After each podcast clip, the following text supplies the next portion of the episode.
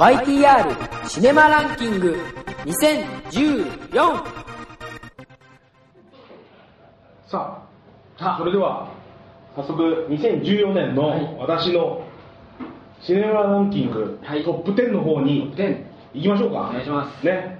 実はですね、はい。今日、まあ、あの、ポッドキャストなんで、聞いてる方は全く無関係なんですけど、はい。公開収録ということで、はい。少しちょっとビジュアル的に派手にしようかなと思ってあ、ランキングボード作ってきました。おはい。全くラジオらしくない。んですけれども、はい。まああのせっかくねありますんでこれを使ってやっていきたいなとはい。思います。はい。ちょっと声遠くなっちゃうかもしれないです。大きい声で喋りますんで、はいじゃあちょっと立ちますね。はい。はい。じゃあ行きましょう。えー、それでは発表させていただきます。えー、2014年、はい。えー佐藤健二が見た85本の中の、えー映画、はい。えーおすすめトップ10、トップ10まず第10位から、はい第10位、楽園追放。おあえー第9位、はい。100円の恋、はい。えー第8位。チョコレートドーナツ、おえー第7位そこのみにて光り輝くなるほど。第6位、はい。新しき世界。お第5位、ジャージーボーイズ、はいはい。第4位。ウルフ・オブ・ウォールストリーそれ第3位、レゴムービー、はい。そして第2位、はい。猿の惑星ライジンおグそして第1位は、はい。ゴーンガールですそして付け加えて辞典なんですけれども、ね。はい。これが日々ロック、あ広くはい。ということでちょっとお話しさせていただきたいと思います、はい。じゃあちょっと席の方に戻りまして。えー、じゃあどうでしょう。どうですか？ランキング見て。あんま見てないのが多いですかね。えっと皆ねどうでしょうね。僕4位と3位とえっと7位か。437 7はいはい。見て、えっと、1位は見ようと思っている。こうあやつですね。手配中ですね。はい。大久保さんなんか DVD でもええ。特になんか見たものとか。えーっと、ごめんなさいね。あの、ゼロ。ゼロあじゃあこれ でもゼロっていうことはもうここから10本ね。これから楽しんでいただける。あ今日の解説を聞いて、どれ見ようかなっていうふうに選んで、逆に羨ましいですよ。この10本にこれから出会えるっていうのがねどねちなみにどうですか？見た楽園追放しか見ていない。あ楽園追放見たんですね。さすがですね。それはしっかり押さえてらっしゃるかもしれないですね。あじゃあ楽園追放までにちょっと伊藤さんが来ていただいて。そうですね。来ていただけるとはいですねではじゃあちょっと1位の方から語っていきましょうか。あの今回ですね今まであのランキングの回から語ってたんですけれども下の方から。下の方からね。あの長すぎてあの上位に行くに従って疲れてきて喋りが適当になるという、そこまで3年かかりました。それに気づくまでに、ね。なのであの荒川京家デイキャッチというラジオ番組を聞いててね、はい。それがニュースのランキングを発表した後に、えー皆さんの関心の高いうん。1位からたっぷり時間をとって、あー。えー解説をしていくという方式をはい。取ってるんですよ、でもそれを僕は聞きましてあこれだと思いましたので、うん。まあ、今回からこれが荒川京家デイキャッチ方式っていうことで、はい。えーランキング1位から語る方式を、はい、取らせていただこうとあ思います。いいですね。はいい。いと思います。じゃあ1位のゴーンガールから早速いきましょうか、はい。えー監督はですねデビッド・フィンチャー、えーご存知でしょうか「セブン」とか「ファイトクラブ」とか、最近でいうとあと「ソーシャルネットワーク」とか、はいあー撮られた監督なんですけれども、えー、と主演がベン・アーメック、はい。えーとまあ、あれですよ、えーグッドウィル・ハンティングで、うん。あの若くしてうん。天才脚本家と言われて、うん。兼役者で、えー、ぐわーっと来るかと思いきやジェニファー・ロペスとイチャイチャしたことによってみんなに叩かれて一回どん底まで落ちて、うん。でそこからあの自分で映画を作り出して、まるでなんかククリント・イーストウッドのように、うん。自分で監督をして主演をして、であのタウンという映画で復活して、うん。でアルゴという、ね、映画ではアカデミー賞で、はい。あのなりましたしだからあの、まあ、そういうベン・アフレックとあとちょっと注目なのがですね、あのロザムンド・パイクという女優がいるんですけれども、はいはいはい。これ僕もあの多分どっかでは見てるんですけど、うん。全然知らない女優さんだった。んです、うん。はいはいはい。ここで初めて認識した女優さんですけど、はいはいはい。まあ、とにかくですねこの女優さんが素晴らしい、女優が素晴らしい。女優が素晴らしいという映画で、まあ、ちょっとざっくりですね映画 .com さんの方から、はい。あの概要をあの拝借してきたんで、はい。ちの方ちょっとご説明させてもらうと、はい。えー幸福な夫婦生活を送っていたニックとエイミ。ー、うん。ニックがベン・アフレックですね。でエイミーがロザムンド・パイク、はい。しかし結婚5周年の記念日にエイミーが失踪し、うん。自宅のキッチンから大量の血痕が発見される、うん。警察はアリバイが不自然なニックに疑いをかけ捜査を進めるが、うん。メディアが事件を取り上げたことでニックは全米から疑いの目を向けられることになるうん。というようなお話で、あ一見ここだけ聞くと、うん。その失踪事件と、うん。いわゆるまあこのね SNS も含めたこううん。メディアが多様化したうん。社会の中でのこうなんていうんですかその問題構造みたいなのをこうなんていうんですかね描いた作品かのようなそう感じに聞こえると思うんですけど、うん。これがなんとお話のーうん。3分の1ぐらいなんですよ、あそうなんだ。しかもこれ着着火点なんから。のがある映画であでーもういいきなりで申し訳ない。解説しなきゃいけないのに、うん。いきなりで申し訳ないんですけどとにかくこの映画、うん。何も言えないんですよ。あ全編ネタバレ。本当に。あオンパレード。はい。ああそれ気になるね。ただもう本当に面白いっていうことだけは絶対に保証がきますんで、うん。もし一本見るんだったら、絶対これを見てくださいね。でよくこうジェットコースタームービーとか、うん。なんかそのライドムービーみたいな、あっち行ってこっち行って、うん。まあ、あそことあそこがくっついて、うん。あそこが裏切って、うん。展開がどうなのかわからないみたいなうん。映画ってあると思うんですけど、まあ、これはもう本当にその展開だけがジェットコースターなんじゃなくて、うん。映画の質が変化していくんですよ。へ最初パッと見た時に当然サスペンスを予想しえますよね、そうそうだね、うん、解説だけ聞くとね。それがねやっぱ中盤後半とうん。うねるように、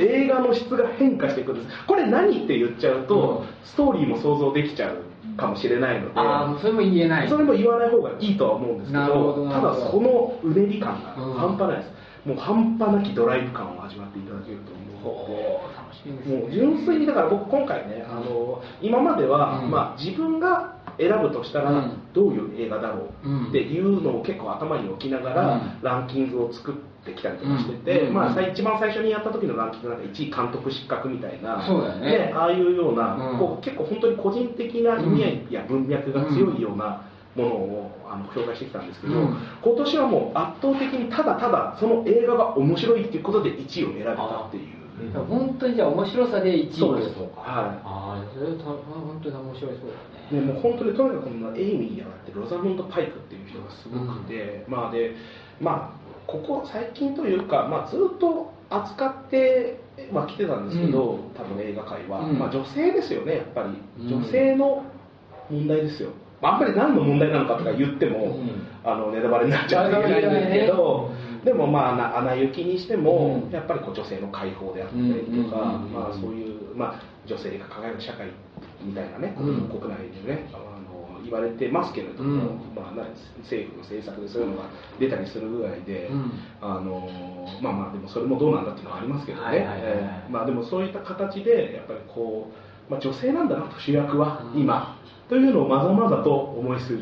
あそういう。いうような男不要みたいなねちょっと。ですか？とあところもあるぐらいのまあ女性の存在感。うん。でこのエイミーっていう人、まあ、ちょっとだけ、ん。あのー背景というか設定をお話しすると、うん。このエイミーという女性は、お母さんが小説家で、うん。えー国民的な小説を書いた小説家さんなんですね、でそれが「アメイジング・エイミー」という小説で、うん。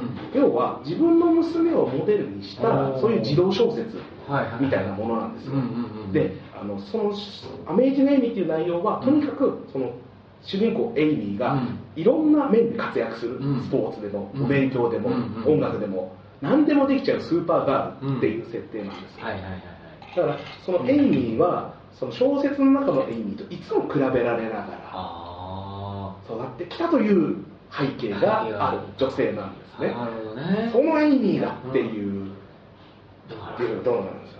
とにかくねあのーまあ表情含め、あと身のこなしですね。身のこなし。いや動きを含めて、まあ、ものすごく多様な演技を見せてくれます。もう本当ね終盤ではねアメイジング・エイミーじゃなくてアメイジング・スパイダーマンなんじゃないかっていう瞬間もあそうですか。あるようなスパイダーマンなんです本当にねすごい動きをして。あそうですか。はい、はい。もうとにかくねあーロザムンド・パイク素晴らしい。あー。ぜひあの今年のアカデミー賞の主演女優賞にもノミネートされてるので、ぜひ取ってきたいなと。取るかもしれないねね俺は。いうように思います、はい。で一個だけ最初のカットとうん。最後のカットに注目してください。さ一番最初。これが僕やっぱり映画の面白さというかあああこういう瞬間のために映画見てるなっていう。ー楽しみだね、はい。最初のカカットともう本当に最初のカットと、うん。本当に最後のカット。うんうんうんうんだからまあ小さい頃なんですけどその最初のカットの後に、うん。あのまあ、オープニングで、うん。まあ、あのクレジットが、うん。まあ、ちょっと出るような、うん。あの俳優の名前とかはいはいはい。クレジットが出るようなそのクレジットの出るタイミングを多分工夫されてる気がするんですよね。あのねこうパッと名前が出てスッと弾いていくんですよ、でそのリズムが完全にこうなんていうんですかね呼吸とかうん。脈みたいなリズムで出たり消えたりするんであのもうそのなんていうんですかねリズムに自分がこう合わせるだけで自然とこうこれから映画を見るぞっていうあリズムを作ってくれるっていう。その辺にねぜひね注目していただきあたい。楽しみです。もうこれまだ公開して見れると思いますんで、はい。ぜひ劇場に駆けつけていただきたいなっていう意味も込めてなる1にしました多分ポッドキャスト配信中でも多分まだいけると思いますると思うんで、でちなみに僕あの、まあ、あの映画いっぱい見てるとはいえまだまだ知らないこともいっぱいあって、はい。今年覚えあ去年覚えた言葉が1個ありまして、うん。ファム・ファタルという言葉を覚えまして、ファムファタルね。これはあのノワールと言われるね、うん。映画のジャンルの中に出てくる、こう主人公の運命を狂わすよううん。な中心的女性のことを、うん。まあ、あのファム・ファタルというらしいんですけど、うん。まあ、僕はもう本当に今まで見たファム・ファタルの中でうん。一番ロザムンこの演技役は。最強のファム・ファタル。ファムファタル。最強のね、はいもうく人を中心となってこう周りを狂わしていくだけじゃない圧倒感がありますね。でまあファム・ファタルといえばっていうところでちょっとこのトップ10から離れたところで、うん。えー日本のファム・ファタル。誰だ？えー宮沢りえ、あ もう失楽園のことは忘れていただいてよろしいですか、はい。だいぶ前の話なんでね、はい宮沢りえ主演の神の月、あのー吉田大八監督はいはいはいはい霧島部活やめるってよで有名な、はい。えー吉田大八監督の最新作、神の月の宮沢りえさんのファタルっぷりもうん。非常に素晴らしかったので、まあ、映画自体も本当に素晴らしいですし、えーあのね、これも本当に何ってことはないんですよ、うん。本当に、えー平凡な、あのー不倫の話だし、うん。まあなんかニュースで聞いたことあるようなうん。横領の話なんですけれども、なんか一つ一つの作業を丁寧に描いたりとか、あとは例えばその不倫にこう向かう瞬間って言ったらいいんでしょうかね、うん。あのよく映画が走り出す瞬間とか言うじゃないですか、この映画は本当にそれが明確で、あ今この映画始まったっていう瞬間があります、ある地下鉄のシーンなんです神の月の。神の月は、はいはい。もうそこは本当にぜひですね、うん。あの注目して見ていただいて、ああとはもう気持ちよくですね。映画に乗っかっていただければ、ずっと楽しい覗き見ができます。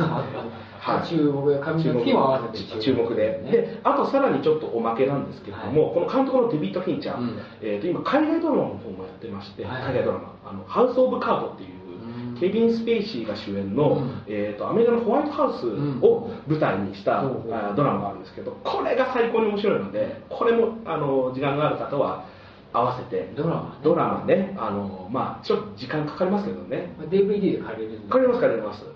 ハウスオブカード、ぜひこれも見ていただければなと思います。はい。あの大丈夫でしょうかね。語りは大丈夫ですか？大丈夫ですか？あ、一応これで大大丈夫ですか、はい。じゃあぜひ見てみてくださいで、2位が、えーと、猿の惑星ライジング。はい。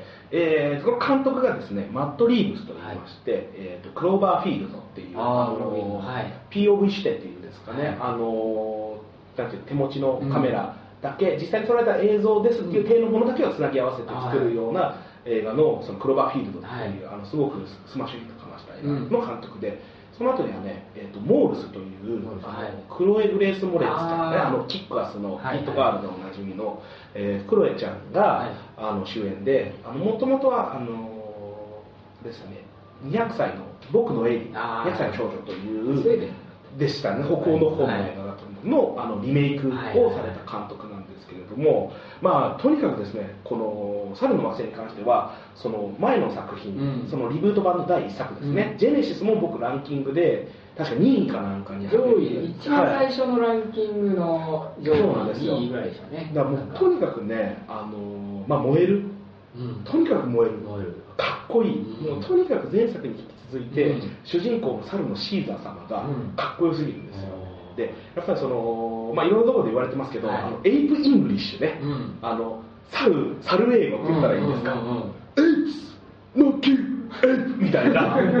あれがねもうもう聞いてるだけで楽しくなるしやっぱあの真似したくなるんですよね、ノー!みたいな。あれをやりたくなる。でやっぱりねあのなんて言ったらシンプルなだけにズシンとくる言葉がうん。結構あって。でこれこれお話のね、まあ、うん今回のまあ、概要を言うと、うん。まあ、前回はそのシーザーというものすごく頭のいい、まあ、人工的に作られた猿がですね、非常に不不遇な目にあって、うんうんうんその不遇な立場から抜け出しながら、こうある意味こう人間に反抗して、猿のこのなんていうんですかねこう徒党を組んで人間社会からこう離脱していく。でそれと同時にあるきっかけでウウイルスが蔓延して人間社会が崩壊してしまうというような、あのー話だったんですけれども、えー今回のこの「ライジング」続編はその10年後が描かれてるんですね、うん。で猿は勢力を拡大してうん。森の奥深く、まうん。あそのワン見た方だったら分かると思うんです。けど最後に逃げ込んだね、うあの動物あの自然公園みたいなところなんですけど、そこで、まあ、自分たちのコロニーみたいなのを形成して、うん。一つのこう文明的な暮らしを,、をするようになってるんです、うん。で一方人類はもうわずかなですね。で人類はもう本当にわずかしか生存してない、うん。であの荒廃した都市の一角で、まあ、本当に密かに生きているっていうような状況になってるんですね、10年後に。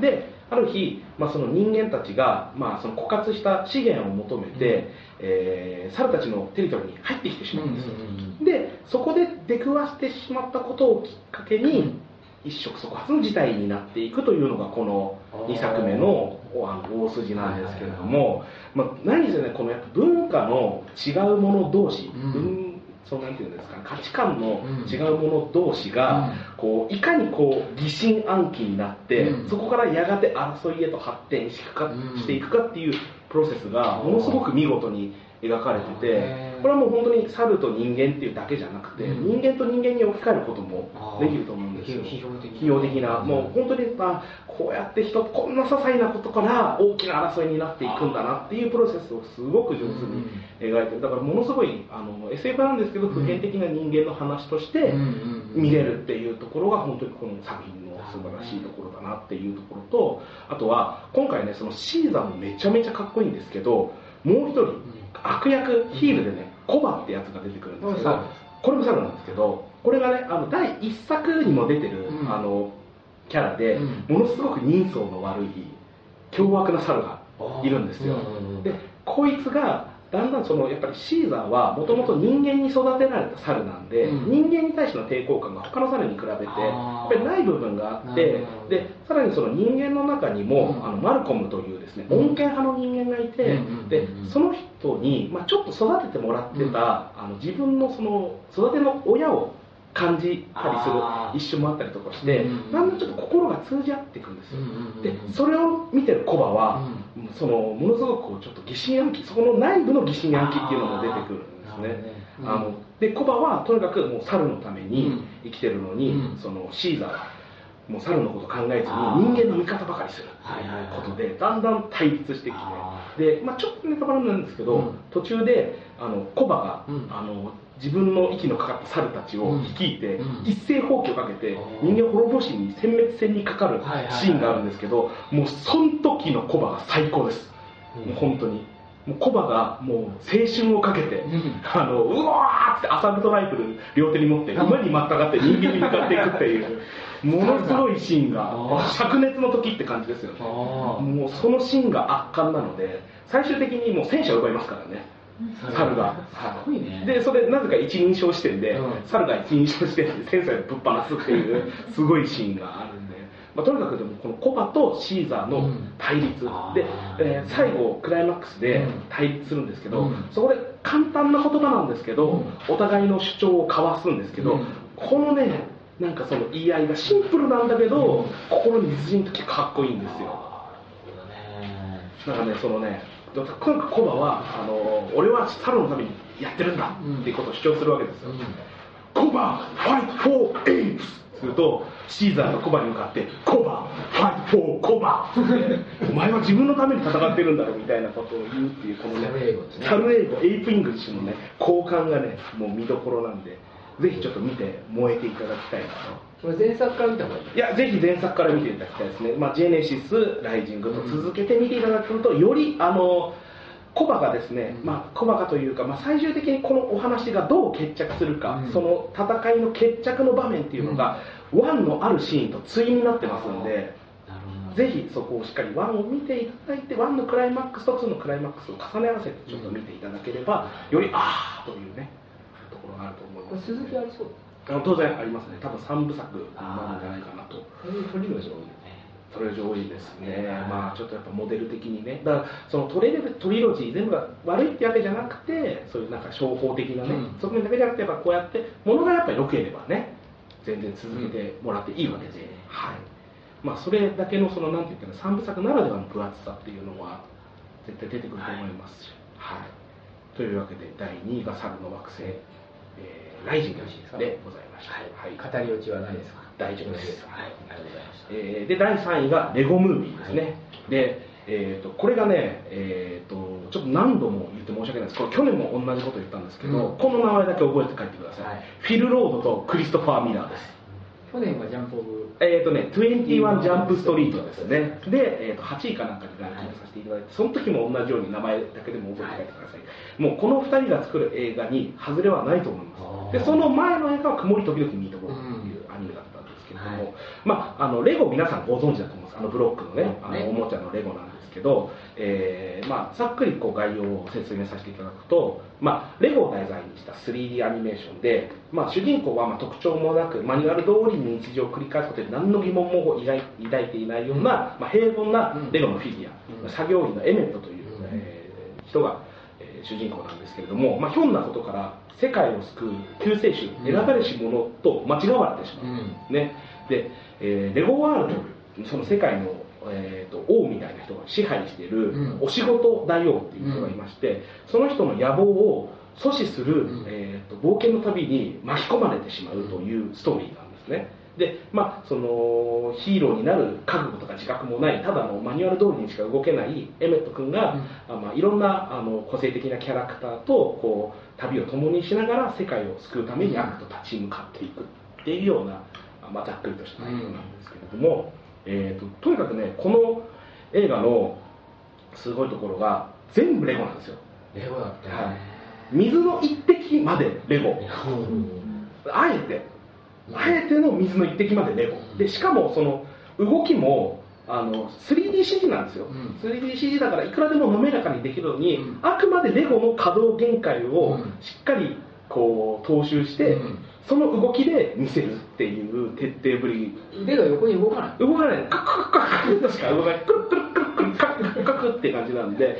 そこが妙に滑稽というか、面白みのところで。あの「トイ・ストーリー3」の時も思ったんですけど、うん。あのバービー人形と、うんうん。あとケンっていう彼氏が出てきて、うん。彼もやっぱりその稼働限界をしっかり守った、うん。あの動きしかしなくて、そこがすごいコミカルだったっていうところあると思うんですけど、まあ、まさにそのあの流れを組んでるのかなっていうようなところがものすごく魅力で、でまあ、ギャグも満載で面白いですしあのバットマンが最高で、バットマンがね自作自演のマイソングを歌うんですね。俺の新曲聴くかっつってね歌詞がすごいんですね「ダークネス」ってね「ノーペアレンツ」「スーパーリッチ」っていうあのバットマンのあの設定をただ言ってるだけみたいな。すげえ手を振る。そう暗くて親いなくてうん。金持ちみたいな。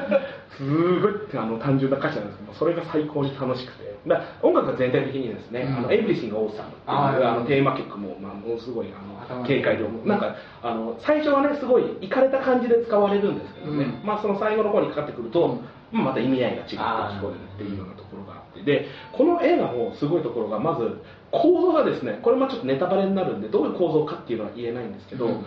あの特別な構造があって、はいはい。あるその仕掛けがうん。後半,、後半にこう明らかになって、うん。えー、と全く違う世界に見えてくるんですけれども、これねあの「トイ・ストーリー」のとちょっとネタバレになっちゃったかもしれないですけど「トイ・ストーリー」の時も思ったんですけれどあのおもちゃがおもちゃに戻った時うんの切り取り方、うん。あの何とも言えない愛おしさって言ったらいいんでしょうかね、うんおもちゃに対する愛情がこう湧いてくるような瞬間っていうのがやっぱこの作品の中にもあって、うん。まあ、そこがちょっと一つの構造的に面白いよっていうところからのそれがあまあ作用してそういうシーンがあるっていうところが一つ見どころっていうのとあとストーリー自体も何て言ったらいいんですかねこうコメディ風で、まあ、あのすごく子供も見て楽しいよっていう、まあ、雰囲気なんですけれども、結構仕事論とか、うん。あと創造性にまつわる話についてこう深く言及しているような映画で、うん。やっぱりこう仕事っていうのはあのいろんな仕事があって、うん。いろんな役割の人がいて、うん。それはもうクリエイティブな人もいれば、うん。